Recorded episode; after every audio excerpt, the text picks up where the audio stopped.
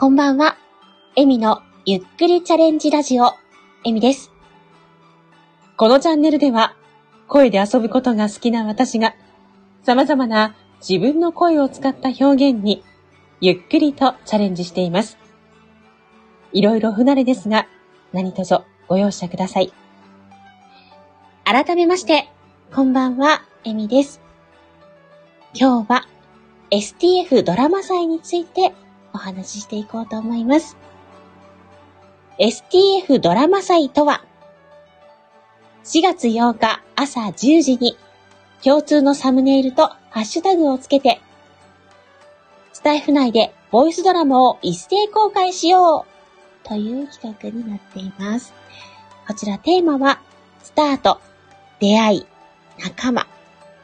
ね。そのテーマから一つ選んでもいいし、すべてを入れても大丈夫です。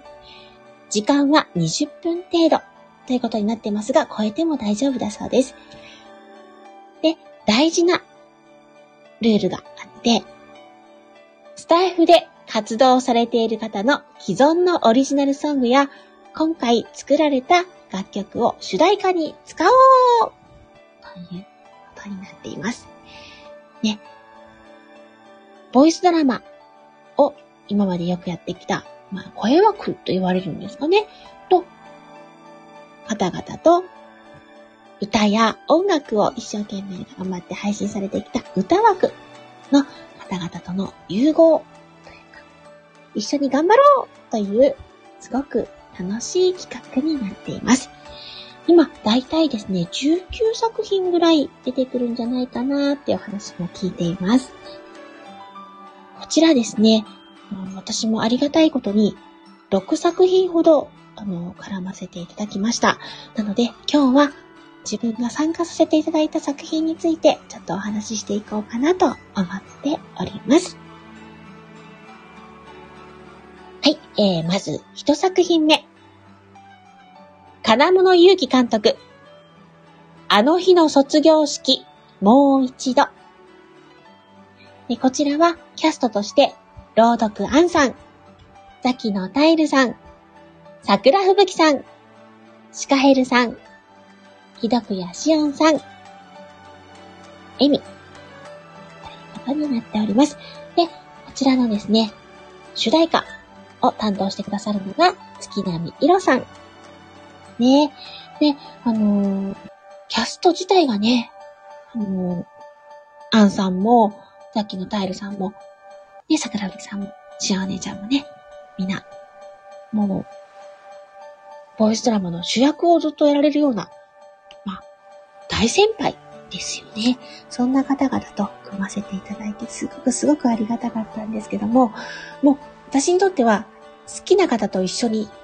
参加できて、もう、めちゃめちゃ嬉しいっていう作品になってるんですが、仮組を聞かせていただいたんですけども、シナリオを知ってるはずなのに、なんか涙がじわっと出てきてしまうというか、あのーすっごくね、もう、どこを切っても金物ワールドなんですよ。本当に素敵な作品で、で、あのー今回ね、月並みろさんが、金物さんとね、打ち合わせをされて、そのシナリオを聞かれて、挿入歌の方ですね、新たに作曲してくださったそうなんですね。なので、ここがそういうシーンだっていうふうに聞いたので、あの、こういう思いを持って作曲しました、なんていうのをね、自然に聞かせていただいて、すごいなーって思いました。もちろんね、あの、月並みろさん、お歌もね、すっごく素敵で私も大好きな方なんですけども、ピアノ伴奏、ピアノ演奏っていうのを、ちょっと初めて私は聞かせていただいたので、あ、ひろちゃんこんなね、ピアノ演奏も素敵に演奏される方なんだなーなんて思いました。そしてね、あの、仮組を聞いたときですね、あのボイボイスドラマ、卓録という形で、それぞれお宅でね、収録をして、声を納品する形なんですけども、どう聞いても、同じ空間にいるんですよ。全然違和感がないというか、会話してるとしか思えない空気感。で、お互いのね、力加減とかバランスがちょうどいいというか、さすが皆さん上手だなって思いました。そしてね、えザッキーさんのね、役どころもあるんですけども、あの、演技も素敵でしたし、もちろん、あの、桜吹さんのね、演技もね、すっごく素敵でした。あの、役柄に合わせて、感情の出し方を変えてらっしゃる。まあ、もうね、慣れてらっしゃるからね、当たり前といえば当たり前なのかもしれないんですが、さすがだなって思いました。ね、また、ノートカーさん、あんお姉ちゃんもですね、しお姉ちゃんも、ほんと素敵でしたし、シカヘルさん、シカさんがね、いい仕事してるんですよ。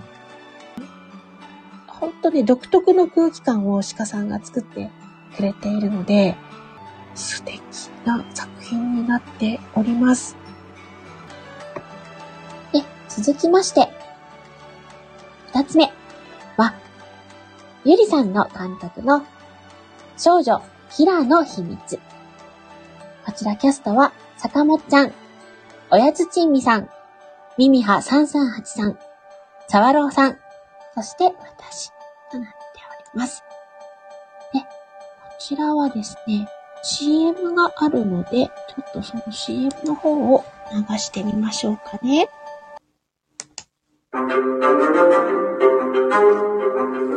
日々の優斗27歳は、久しぶりに時間ができたので、近所の行きつけのラーメン屋に行くことにした。歩いて行きながら1年前のことをふと思い出していたあの子に出会ってからもう1年になるなそろそろだな変な意味に取らないでもう1年も一緒にいるのにどうしてそんな関係でいられるの？いらっしゃいませいらっしゃいませ。さんが女性を連れてくるのは珍しいね。言うと、人はダメだったね。本当のこと言えばよかったのに。はい。こちらですね。エリさんの CM でした。ゆりさんもね、ツイッターに告知書いてくださってるんですけども、少女キラの秘密。現実っぽくもあり、SF っぽくもあり、一体キラというあの少女は何者？キラの感情は本物？そもそも感情なんてあるの？マリアの存在は何？店主 X の役割は？ユートを中心に展開していくこの先に、ということでですね、ちょっと、あの SF チックなというかね、不思議な空気感のあるドラマに。仮組を聞かせていただいたんですけども、それぞれのね、方の素敵な魅力がね、たくさん詰まった作品になってますし、ゆりさんね、初めてボイスドラマ編集なさったそうなんですよ。一生懸命頑張りましたっておっしゃってたので、こちらもね、ぜひぜひ楽しみに聞いてみていただきたいな、なんて思っております。続きまして、えー、三つ目ですね。沢朗監督のセーヌ川の朝、椅子にかけられた君の片腕。ということで、こちらは原作脚本がパンちゃん。で、キャストが沢朗さん、シカヘルさん、そして私とですね。で、主題歌はさーちゃんが担当してくださってます。ストーリーともう一曲なんですが、こちらは、今は内緒ということになっております。こちらも CM があるので、ちょっと CM を流してみたいと思います。ただただ眠りを誘うかのような、朗らかな春の日差しが、キラキラした光の粒子になって、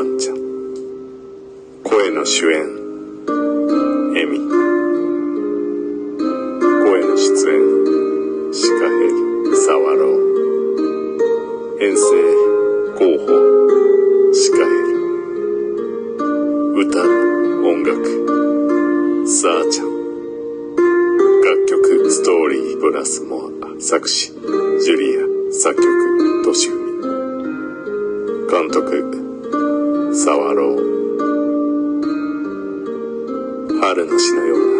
な淡く朗らかで切ないポエムドラマをお届けします4月8日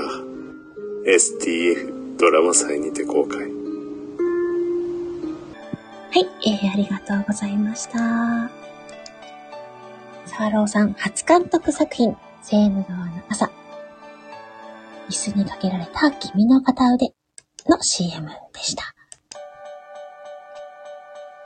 ちらもね、あの、パンちゃん、本当に素敵な言葉を紡がれるパンちゃんなんですけども、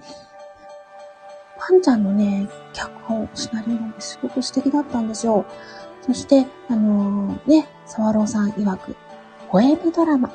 というね、新しいジャンルというか命名されましたけども、まさにね、その言葉にふさわしい、言葉の響きをすごく大事にされた作品だなっていうふうに感じました。こちらですね、私、4つの声って言っていただいてるんですけど、多分ね、3つの声は気づいていただけるんじゃないかなって思います。あのーね、いろんな声を出させていただいております。なので、それもね、ちょっと探してみていただけたら嬉しいな、なんて思ってます。ね、一人の主人公の方の心情をたどりながらという話になってるので、ねもうほんとね、淡いポエムドラマっていう感じの、本当にね、綺麗なんですよ、響きが。そして、あの、言葉から浮かぶ情景というのもね、すごく大事にされた作品になっています。そしてこちらも仮組聞かせていただいたんですが、まあ私的には、サワローさんのね、曲の使い方が素敵だなって思いました。もうね、サワローさんが、あの、原作聞かれた時に、読まれた時にですね、もうさーちゃんしかいないって思われて、さーちゃんにすぐ曲をオファーされたそうなんですけども、あの、実際その、まあ、既存の楽曲ではあるんですけど、この曲にお願いしてますって聞かせていただいたときに、これしかないっていう曲だったんですよ。合う合うって言われてたのが、すっごくよくわかりました。そしてその曲を挿入するタイミングというかね、使い方に、沢朗監督のセンスを感じました。本当素敵な作品になってますので、こちらもぜひ楽しみに聴いてみてください。はい。今日は3作品ご紹介させていただきました。また後日ですね、残りの3作品もご紹介していきたいと思いますので、よろしくお願いいたします。最後まで聞いていただき、ありがとうございました。今日、嬉しいことがあった方も、辛いことがあった方も、少しでも笑顔になれますように。では、またねー。